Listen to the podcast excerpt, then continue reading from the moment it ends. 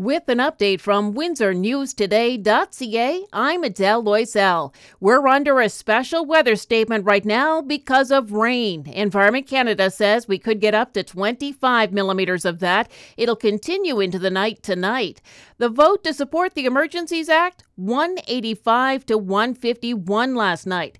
The NDP say they reluctantly supported it. The Conservatives and the Bloc voted against.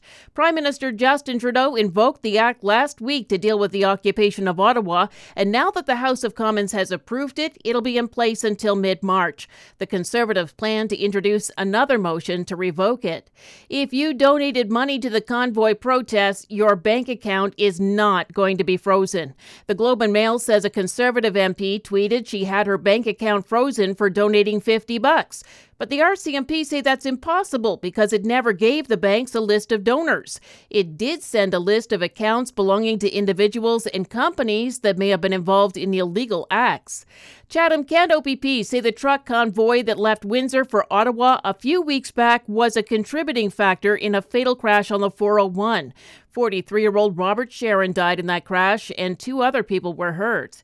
The president of Unifor Local 444, Dave Cassidy, plans to run to be the next national president of the union.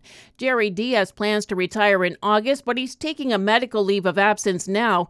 Local 444 represents workers at the Windsor Assembly Plant, Caesars Windsor, and auto parts makers across the region.